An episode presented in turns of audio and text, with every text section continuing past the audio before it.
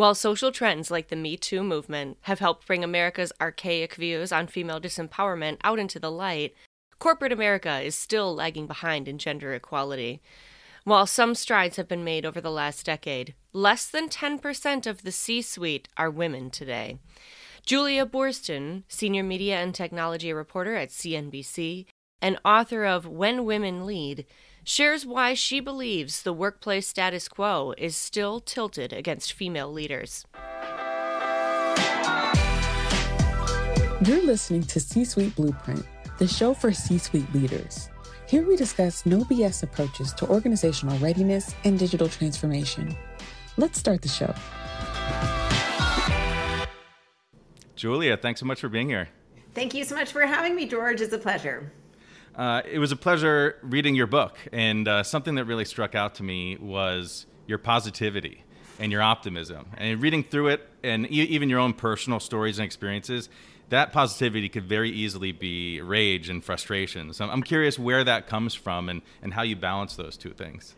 Um, look, I've, I've been extraordinarily lucky in my life, in my career. So I have to say, I, I, I can't imagine feeling rage just because I feel like I've been so lucky in my life. Mm. Um, I think frustration is something that I have felt, but I think one reason I'm optimistic and I am so positive is is twofold. Number one, the women I have met and I have interviewed, both in my career as a reporter at CNBC, but also for When Women Lead, are so inspiring. They are accomplishing so many phenomenal, remarkable, surprising things they make me they make me optimistic. They make me believe that that the business world is going um, to a more gender diverse place simply because um, of the examples that they're showing me.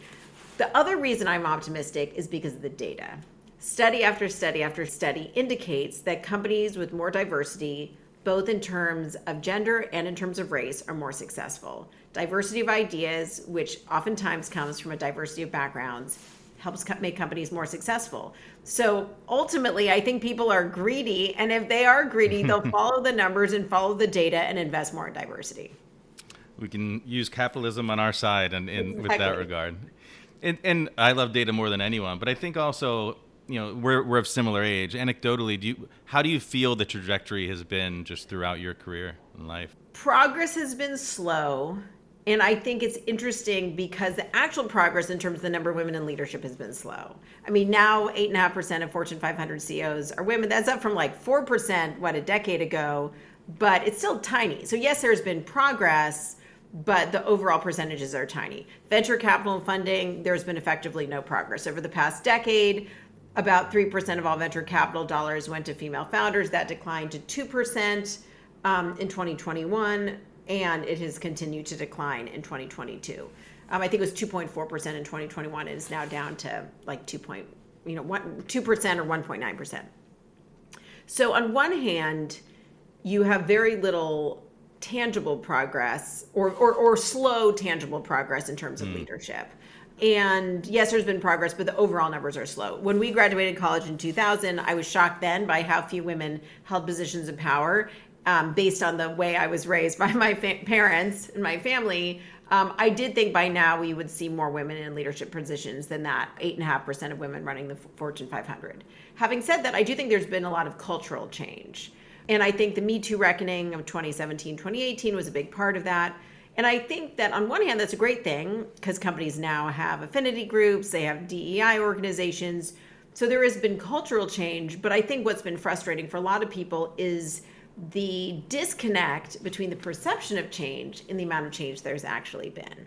Mm. So I was talking to some um, some some people who were kind of incredulous at some of those stats that I just laid out, the eight and a half percent, about the two percent of VC dollars.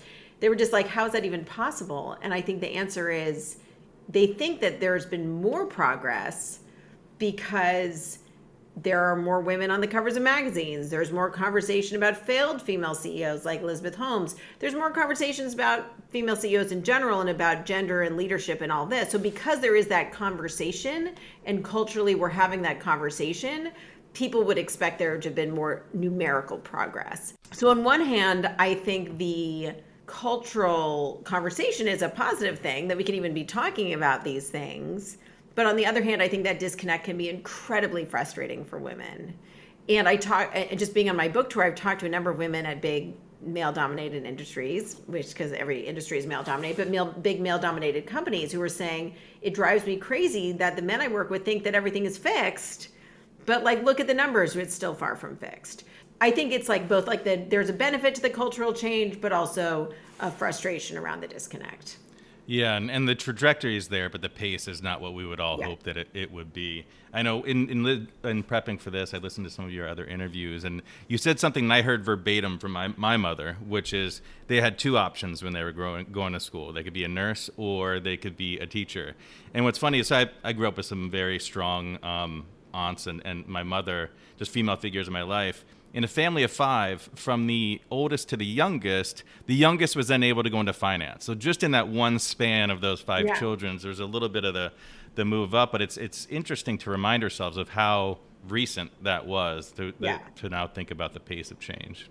Yeah, generationally. I mean, when my mom graduated college, she was like teacher or nurse. She chose teacher and she worked as a teacher for 11 years. And then she went on and had other careers doing other things but um, it took her a full decade to break out of that. And by the way, she loved being a teacher. It wasn't, you know, she she did have a great chapter of her life as a teacher. But this idea that I thought I could do anything, what I didn't realize was that I wouldn't be able to reach the highest ranks. So my mm. parents said you could go into any industry you want. You could go into politics. You could go into medicine. You could go into business or whatever. They said that like the world would be my oyster. They were right in that I could enter these fields. What they were wrong about was my chances of making it to the very top. So I think what's interesting is, you know, there's this annual McKinsey Lean In study, and the one that came out this fall, um, soon after my book came out, showed this very clear graphic that shows why women aren't making it to the C-suite.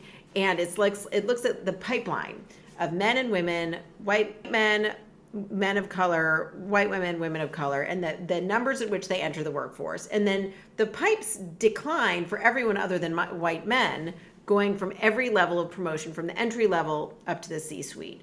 So the women are dropping out or missing out on promotions at every level of the you know every every phase of this whole process and so to see it all graphically laid out explains why there hasn't been more progress women are missing the first promotion. If they're not getting the second promotion, then their chances of making it anywhere near the C suite are minuscule. And so I think there are these structural changes that don't just take a year or two to fix, take generations to fix.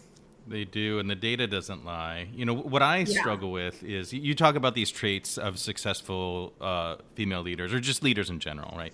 Empathy, vulnerability, compassion, and there's there's tons of research that, that that's important for leaders, and that they create stable psychological safety nets for, for teams. Teams are more productive. Innovation can thrive in, in, in workplaces like that. But then the research also shows that the perceived difference of when that trait is carried out by a man versus a woman is very, very different, right? So, you know, I think it was even at your alma mater, Susan Fiske has that model of uh, stereotypes where compassion and um, and competence. You know, someone who's very com- compassionate don't have if they're Im- implied don't have the competence, then there's more inclined to have pity on that person rather to actually like trust them as as a leader. Yeah, I mean, but what's so interesting about all of this and all of these traits is that men should be able to lead with the skills and strategies that make women effective leaders. And men should be able to break free from the stereotypes of how they're supposed to act as well. And I think back, you know, we talked about how we both entered the working world in 2000. Back then, the Jack Welch GE model was the gold standard of leadership. There mm-hmm. was a rising tech industry, but there was this, in terms of traditional business, Jack Welch GE model, that was how Six Sigma, that's how companies were supposed to be managed. And then there was this other sort of corresponding rise of this move fast and break things model. That's what leaders look like. They either look like Mark Zuckerberg or they look like they were built in the Jack Welch model. And I do think that leadership has sort of gone in these waves where there are certain things that are trendy in terms of skills and strategies that are, are elevated. But what's so interesting to me is that if we could be in a new, I hope we are at the beginning of a new phase now. And I think that the challenges of the pandemic and this recession that people think we're going into right now will shed a light on the importance for everyone to think differently about how they're leading, to think differently about how they're managing employees, to think about the importance of things like empathy and vulnerability to, to motivate and, and, and drive successful outcomes at their companies. That my book isn't just about inspiring women to lead like other successful women, but inspiring everyone, especially men, to look at what it takes to be successful now. And it's it's so interesting to go back to my early days as a reporter at Fortune magazine in 2000 and think about like what types of leadership were lauded back then. And how there was this whole generation like nobody wants to lead like Jack Welch now, you no. know? Like Six Sigma that's not how that business is is run anymore. And um and I just think it's just fascinating to see how as culture changes back to like the cultural changes and as things like pandemic change the way people are physically working or where they're physically working, the conversation about what it means to be a good leader or a good manager changes as well. Or I hope it will change as well.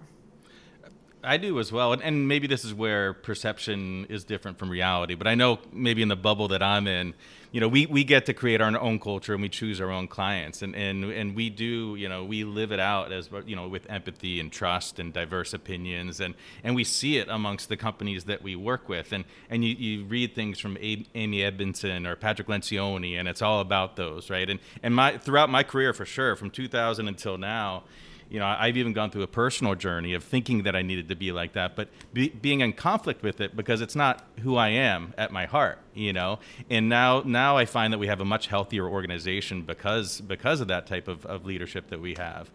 You know, my business partner and I, he's a male as well. We go on a regular mindfulness and meditation retreat in the Berkshires right? And, and and we meet a lot of other female leaders there. I, there are not many other male leaders there. I could tell you that. But what's interesting is what you just said is this idea that you were trying to lead in a way that actually wasn't authentic to you. Yeah. And so much of what's essential to these skills and strategies of female leaders is they are leading in a way that's authentic to them.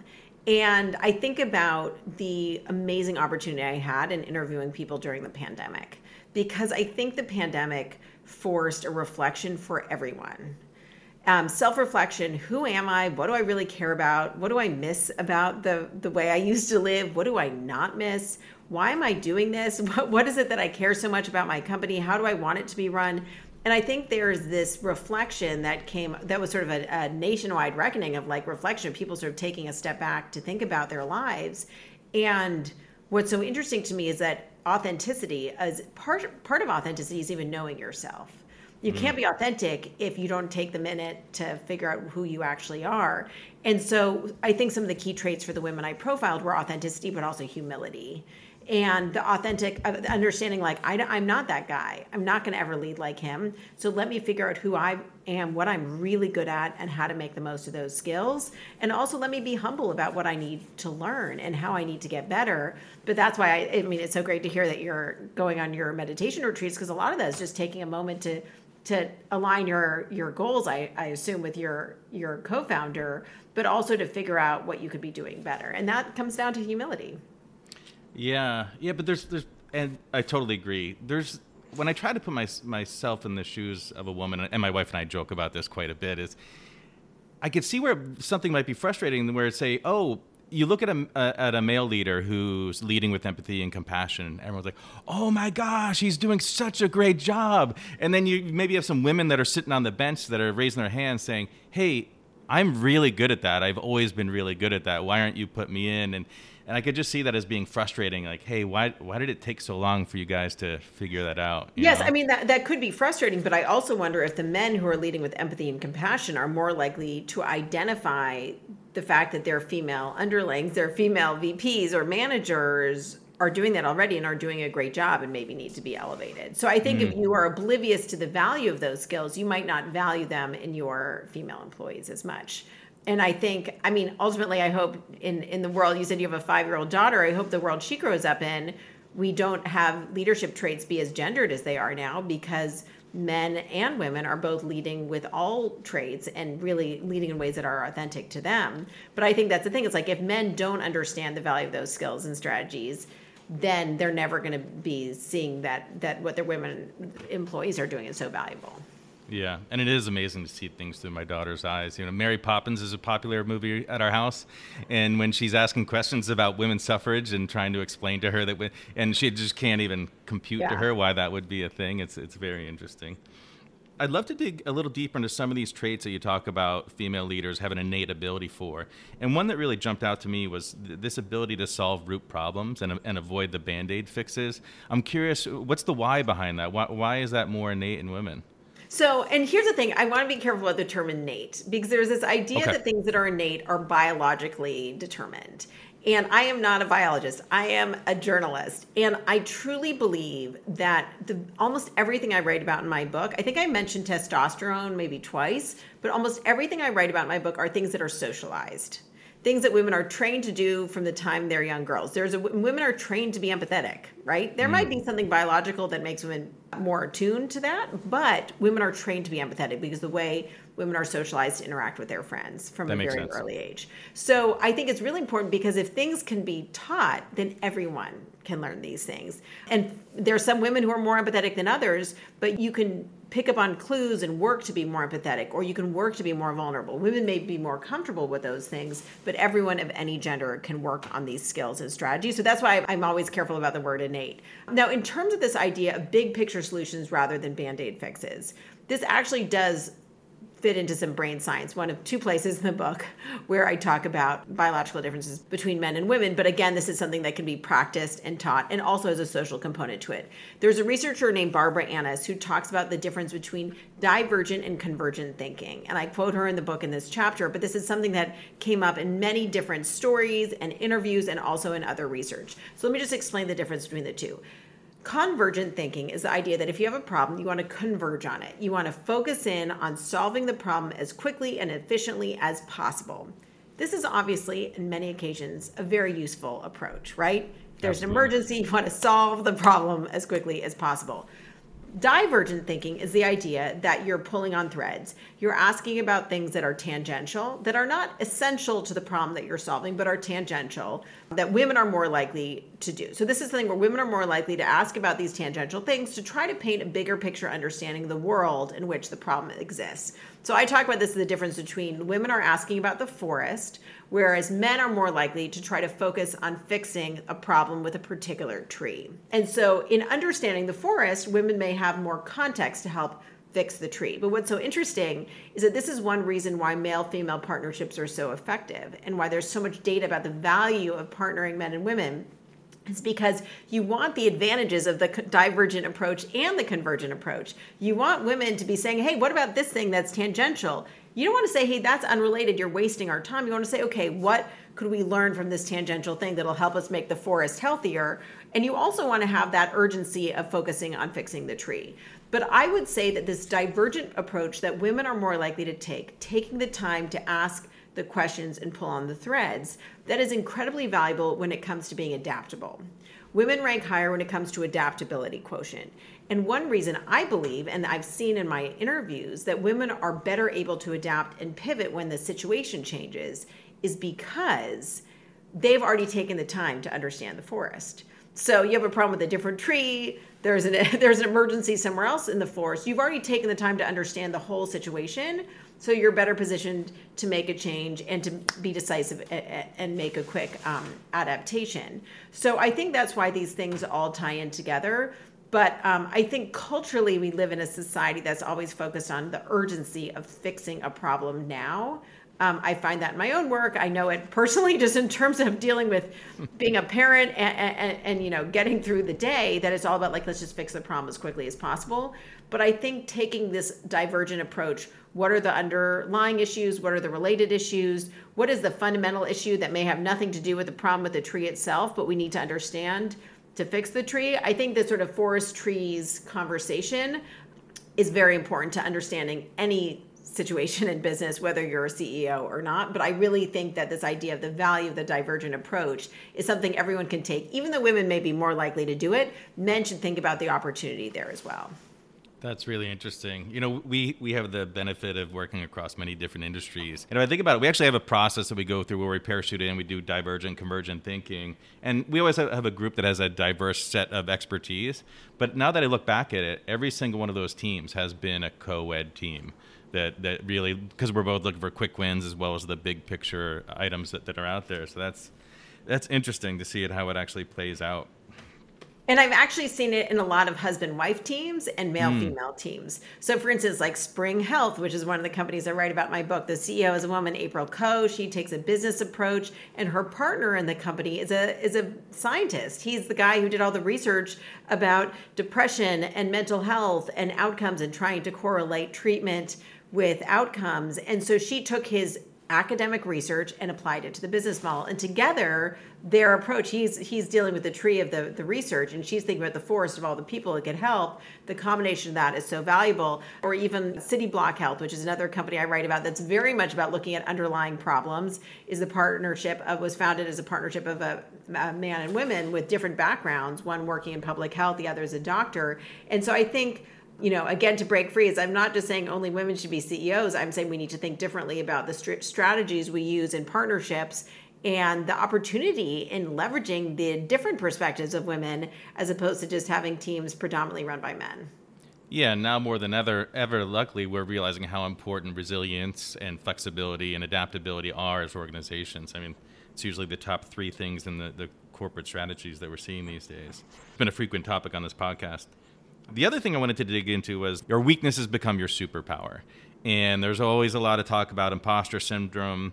But then there's this other trait that you talk about where there's this um, there's more of an inclination to entertain other people's perspectives and ideas. And I wonder, is there is the same thing that drives the the imposter syndrome the same thing that's driving those superpowers to be able to leverage other people's point of view, have a diverse perspective? Hmm. I mean, that's interesting because imposter syndrome is, in a way, almost too specific to be the mm. source of that. And that imposter syndrome is this questioning of whether you deserve to be somewhere. And I think that imposter syndrome really ties into the fact there's lack of mm. representation. Mm. If you don't see women in certain roles, both men and women are going to assume that women aren't good in that role. And there's this all this interesting research which I talk about in the book, and this idea is that the less representation you see of someone in a role, the more the natural assumption is is that well people aren't good at those people aren't good at that thing. And I talk about it. There's a great study about jockeys and, and horse racing and how this plays out in the way people bet in horse racing if they don't see women compete in, as jockeys in certain roles. But so I think imposter syndrome is you're going to assume you don't deserve to be in a place because you don't see other people like you or maybe other people have second guessed you. There's a second thing about confidence. And I think imposter syndrome, I'd love to separate from confidence as much as possible because I do think imposter syndrome can be so much a reflection of mm. society. But the research about confidence was really interesting to me. And this idea that if you're overly confident, it is dangerous for business. It's not just a negative, but overconfidence can be like a distinct danger, especially in risky in times of crisis or, or risky situations. Because if you're overly confident, you're not considering the perspectives of other people. You're saying, I got this all figured out, and you're making decisions which may end up being impulsive because you haven't considered the wealth of data. What's interesting to me is the idea that if you're not feeling confident, you can use that as an opportunity. Mm and say, I'm not feeling confident. Let me go out there and do the research. Let me do the work and let me gather perspectives from as many different corners of the company or outside the company. Just gather as many different perspectives as possible. Use that data that I've just gathered to put together my own opinion. And once I have that opinion, that's the moment to be to confidently go out and execute. And so I think um, I would say, you know, imposter syndrome is like we all deserve to be wherever we are, and we shouldn't question that. But we can take a lack of confidence in a moment as a sign that maybe it's time to go do research and then to identify when we've done enough research to feel more confident to go out and execute. I mean, I always joke that if I'm not feeling confident going into an interview, it means I need to do more homework. And for me personally, like I know I could do enough com- homework until I feel comfortable for you know confident going to every single interview um, as a as a journalist at CNBC. But part of that is pulling on different perspectives. And so women are more likely to pull on perspectives from across an organization. But I think this idea that like leverage a lack of confidence as a hint that you need to go do that work and then turn up the confidence when you need to go execute and don't think of being confident all the time as the best thing. That's not the best thing. Your business is not going to be successful if you pretend to be confident all the time or even if you are confident all the time something else I looked at with this was the the perceived confidence. Men typically assume that they know what they're doing until they prove otherwise. Just I'm talking about social biases, mm-hmm. right? And then with women, they kind of have to prove that they know what they're doing before you, you believe that they have the confidence. And I know speaking from, from personal anecdotes, I speak very confidently about just about everything, and I've I've actually had to like come up with common language where I stop my team and I say, "Hey, I don't know what I'm talking about here." I just have to say that all the time because people otherwise people won't check me where I need to be checked, and it's actually a problem. Yeah, I mean, it's interesting because that ties into this idea of vulnerability. If you are confident all the time, or you say you're confident all the time, and I always joke that we're in like a fake it till you make it mm. society. So think about how much people are like, just fake it till you make it, fake it till you make it, pretend you know what you're doing until you actually do. But if you're always pretending you know what you're doing, even when you're not quite there, then you're not being vulnerable about what you don't know and you're not learning. One common theme I found among the 120 people I interviewed for this book is a growth mindset and what I see as a growth mindset is a combination of humility, what you don't know, and confidence that you can learn that stuff. What, that you can learn what you don't know, or you can learn more. So that combination of humility and confidence, if that that to me is what what creates a growth mindset. And I think faking it till you make it all the time, you end up missing out on, on learning all the stuff that you're going to need to know over the long run. And that's where I think vulnerability comes in admitting what you don't know, admitting what you need help with. That's how you hire people who can complement your skill set or complement your expertise. But it's so funny what you said about, you know, you you tell your team, I don't actually know what I'm talking about right now. That's very important because my you know, my husband always jokes it's a often wrong, never in doubt um, approach. You know, it's like if you always seem like you know what you're talking about, even when you don't, then you end up losing out. Yeah, you do. Well, we've one thing we've instilled across the board is also to qualify anything anyone says to say, "Hey, this is coming from expertise or this is coming from opinion," and that way people know where where they can weigh in on it. You know, your your growth mindset. What really struck out to me that uh, what you wrote about was, um, or you referenced. I think it was a study where when children were uh, were instilled with the growth mindset earlier, it actually kind of became a self fulfilling prophecy where they then saw additional um, opportunities where they otherwise didn't. And as a father of a five year old daughter, I guess the thing I was going to ask you how I could be a better leader, but I figured I'd, I'd rather ask you how I could, I could be a better father to my, my daughter. What can I instill? Um, well, easy question. I mean, parenting, you know, parenting is so easy. Um, I have an eight year old and an 11 year old son. So um, it's been really interesting writing this book and reporting this book as a mother of two boys because I think about the world I want them to live in and also all the ways I want them to learn from the amazing women I wrote about. Um, I think it's very important for all children to have a really diverse array of role models. It was mind boggling to me, just phenomenally crazy to me, the power of pattern mm. matching. Mm. And this idea that people are always trying to match, you know, to fit the world into patterns that they see that exist. And our kids need to see that sometimes leaders are women. A lot of times leaders are women, and that can be what a leader looks like. And I think that the more they have diverse role models or diverse examples of success, the more they'll be able to see that, oh, I could do this, or this person could do that, or I don't need to just assume leaders all look like Jack Welch back to the world we lived in when we graduated in college. So I think that that's really important for all children. But then in terms of all of us, I think the growth mindset is amazing. I mean, going back to this idea of like applying some of these skills or some of these strategies, I love this idea of seeing women apply a growth mindset to hiring. Mm. Or a growth mindset to building teams. Don't put people in teams based on the experience they've had, but what you know they're they're capable of. Hire people who have never done this job before, but can learn it and then you're going to benefit from having these outside perspectives. So I think this idea of like we should all have a growth mindset constantly, but we also can apply a growth mindset to our businesses and think about how we want our businesses to grow and change.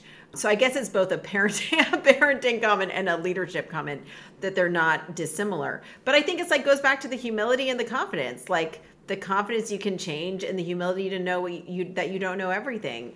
And I mean, I think all these things tie together. Yeah, I think there's 99% overlap between leadership and parenting. Uh, and the diversity in hiring, you know, what, what, we always talk about is heart, mind, and briefcase. And the heart and mind are much higher priority than, than the briefcase that they come with. Um, I mean, who carries a briefcase anymore? I saw one the other day. It was it was jarring actually when I saw it. Was it like old school? Very old school. Briefcase? Like yeah, very old school. It was jarring. Um, Julia, this has been a pleasure. It was a pleasure reading the book too. It was just it took me on my own journey, thinking about my, my myself and my business and my daughter and my family. You've interviewed so many uh, amazing people. Uh, I'm always curious to ask you, what's the best advice you've ever received?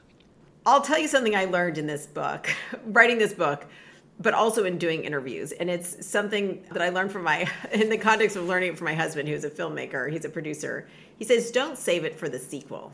Mm. And what what he meant by that, or what I've taken that to mean, is if there's something you're excited about, throw it in now. Put it in the book now. Don't save it for the sequel there's an interview question you want to ask, don't wait till the end of the interview because you may not know how the conversation is going to go in the next 10 minutes. Don't save it. Sort of use the good stuff now because you don't know how the world or the situation is going to change. And it's a little bit of like Carpe Diem seize the day, but also don't be afraid or feel like you have to hold anything back because the world may change and the situation may change with it. So I was talking to my husband about whether or not to include something in this chapter. Maybe this goes in some later book or some later chapter. And he said, don't save it for the sequel. This is good now. Make it, put it in there now. And I think the pandemic has sort of inspired this like, what are we waiting for? Right. Who knows how the world's going to change? And also the business situation might change. So if you have an idea for now, do it now. And I think that there is this whole idea that you have to wait until you're really ready. I mean, back to women in business, but women tend to not apply for jobs unless they meet 19 of the 20 criteria. Men will apply for a job if they meet half the criteria for a job. But I think it's like, what are you waiting for? Take the risk, you know, throw in the story, ask the question because the situation may change. So if you have something good now, use it now. Seems relevant now more than ever. I love it. Don't save it for the sequel. Yeah, thanks so much for being here. Thanks for your insight and your wisdom, and appreciate the time. You've been listening to C Suite Blueprint. If you like what you've heard, be sure to hit subscribe wherever you get your podcasts to make sure you never miss a new episode. And while you're there, we'd love it if you could leave a rating. Just give us however many stars you think we deserve. Until next time.